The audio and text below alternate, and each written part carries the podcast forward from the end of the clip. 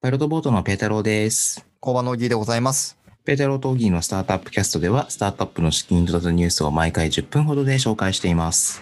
よろしくお願いします。すいません。ちょっと、ペータローの家のそばでちょっと工事してるみたいでカンカン言ってるんですけど、突然なり始めましたね。突然ね、録音しようとしたらね、先週ですね、ハコベルを使ってきました。ハコベルってだ何ですかは赤棒のオンライン版ですね。あはあはあ。まあ、あの、赤棒をご存じない方もいらっしゃるかもしれないんですけど、超簡易版引っ越しみたいなイメージですかね。ちょっとうんうん大きい荷物を運んでくれる小型トラックみたいなのを総称して赤棒というんですけど、赤い帽子です。はい。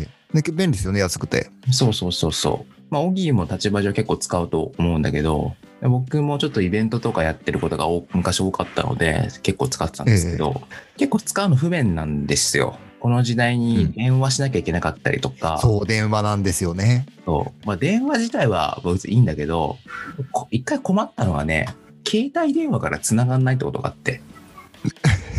固定電話からかけるみたいになってて、難しそう。え、これどうやってかけるのみたいな。い。この時代には難しいですね。そうそうそうそう。その時は会社員勤めだったんで、なんかあの、会社の電話から、会社の固定電話を探し出し、無理くりかけた記憶があるんですけど、会社の固定電話探すの難しいですよね。っていうのは、あの、 えそうどこにあるど取こらにあないるジムの人があんの持ってんのみたいな。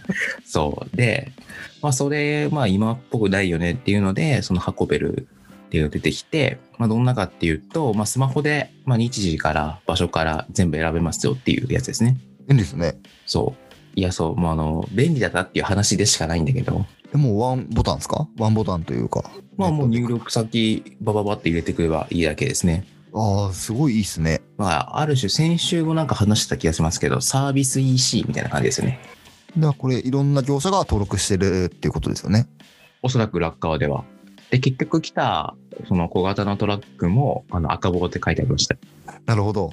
興味ある方は、ぜひ使ってみてください。僕は、あのーちょっとデカめのテーブルと椅子を運ぶのに使いました。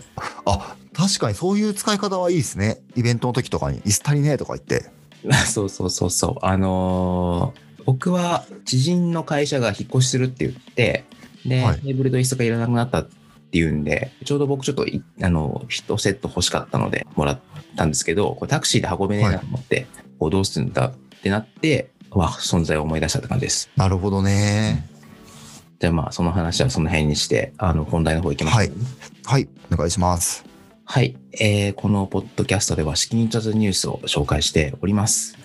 今日は1件目に SARS の話ですね。クラウド型製品マスター SARS のラズリーでいいのかな読み方。えっと、5000万円調達しましたと。製品マスターのお話ですね。製品マスターって何ですか製品マスターってそうだよね。知らないよね、普通。じゃあ、えっと、製品マスターっていうのは、例えば自転車を作るとしますと。はいでそうすると、まあサドルが必要だったり、ペダルが必要だったり、チェーンが必要だったり、まあ、いろんな部品が必要なわけですよね。うんうんうんで、当然それを管理しなきゃいけないわけですよ。はいはいで、そのために番号を付すわけですね。よく見たことあると思うんですよ。Amazon とかで。JBTX-CSV30115 みたいな。ありますね何のことか分かんなかったですけどあるんはでいすよ。あれは、あの、各会社のその製品番号ですね、要するに。なるほどねでなんですけど、その製品番号って当然統一されてはいないわけですよ。はいブリヂストンのタイヤはなんか BR で始まるかもしれないし、なんかシマノの部品は SH で始まるかもしれないし、いやむしろ SH で始まればいいんですけど、なんか VC とか全然関係ないところで始まったりするわけですね。まあ、とにかく全然世の中で統一されてませんと。でそうすると、買った時に、で、また買った例えばその組み立てるノートミ自転車屋さんみたいなところが、また部品に名前つけるわけですよ。えっと、BR12 で買ったやつを、なんか NO 5532ができますけるわけですね。でわけわかんななくるなほるどねはいはいはいので、多分そういうのを統一していくんだと思うんですよね。面白いですねなるほどな書き換えとかも発生しちゃうわけですねそうそうそう製品のなので、言ってみれば地味なんですよ。地味なんですけど、この管理がめっちゃ大変なんで、このインパクトは大きいですね。なるほどね確かになくてもなんとかなるんでしょうけどあったらねもっといろんなことがスピーディーになりそうですねそう、綺麗になるし、管理しやすくなると思います。で、そう、この部品の何が、その統一する何がいいことあるかっていうと、その部品を集めて集めて、組み立てて、一個の自転車になるわけじゃないですか。はい。その自転車のその部品とかがまた紐付けやすくなるわけですよね。で、こなるのほどな会社、えっと、これ NinjaDB っていうらしいんですけど、か仮称で。はい。当社独自のアルゴリズムによって名寄せし、その特徴を抽出して独自のタグ付けを行います。みたいな話ですね。面白いですね。これどんどん大きくなっていったらすごい可能性ありそうですね。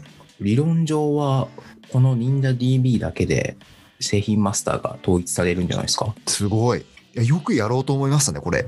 ね、もともと何されてた人なんだろう。なぜここをフィールドに選んだんだろうね。すごい気になりますけど、興味深いですね。まあそういうところに時間使ってればね、まあ時間使うところではないのでね、このマスターがを揃えることが別に自転車の性能には関係ないんで、もう SARS でどんどんどんどん良くしていってほしいですね。期待したいですね。はい。じゃあ続いていきましょうかね。世界初の微生物シングルセルゲノム解析技術のビットバイオ。7億円の資金調達。すいません、あの4なんですけど、ちょっと意味はよくわかってないんですけど、もう分かんないことばっかりですね、これ。わかんないことばっかりですね。はい。ビットバイオームさんですね。まあゲノム解析技術ビットマップっていうのを作っていますと。うんゲノム解析技術ですね。で、それに微生物を利用していると。で、これが世界唯一らしいですね。微生物を使ってゲノムを解析する、解析できるらしいですよ。どういうことなんでしょうね。まあでも体の中に微生物がたくさんいるってことなんですかね。まあ、その原理はちょっとよくわからないんですけど、その微生物とゲノムの関係を明らかにすることによって、あの、新たな薬とか、あと産業用の酵素うんまあ薬のメカニズムの解明っていうのが進んでいきますと。これ今回 VC の方が入れてるんですけど、東京大学 H キャピタルパートナーズとかだとなんとなくいけそうな気がするんですけど、普通の VC とかだったらこういうのどうやってジャッジするんでしょうね。確かにね。わかんないですよね、これの。本当にいけるのかどうかみたいな。そういうところですよね。そうそうそうそなるほどね。でもこういう投資もなんかすごく面白いですね。技術分野に投資していくみたいなところ。う。うん、なんかちゃんと数えてるわけじゃないんですけど、こういう研究開発出身みたいなところはなんかやっぱ増えてるような気がしますよね。いやー、面白いな。なんかどんどん研究室とか、このね、人たちの住所も、早稲田大学になってたりすると思うんですけど、まあ、早稲田大学初出身、早稲田大学初ベンチャーですかね。そうなんですね。なんか大学からの出資を受けるみたいなのもなんかどんどん増えていくんですかね。まあでも最近増えてますよ。東大をはじめ。あそうなんですね。うんうん。でもこうちょっとプレスリリースに私たちみたいなあのど素人にも分かるようにどんなアウトプットがあるのかっていうのを書いてくれるとすごい嬉しいですね。 嬉しいですね。 これが実現できた暁にはみたいなところがそうですね。ちょっといやなんか見えると。がんが治るみたいな、なんかがんの薬ができるみたいな、今まで治療できなかった薬ができるみたいなことはちょっと書いておいてくれるとすごい嬉しいです。嬉しいですね。一言でいいんで。はい。と、まあ、すいません。あの、特に2件目はよくわかんないですっていう話でしかなかったんですけど、あの、このポッドキャストをですね、えっ、と、今、Spotify、サウンドクラウド、Apple のポッドキャストで配信しておりますので、えーぜひフォローしていただければと思います。はい。それではこの辺でお別れしたいと思います。ペテロとギーのスタートアップキャストでした。さようなら。さよなら。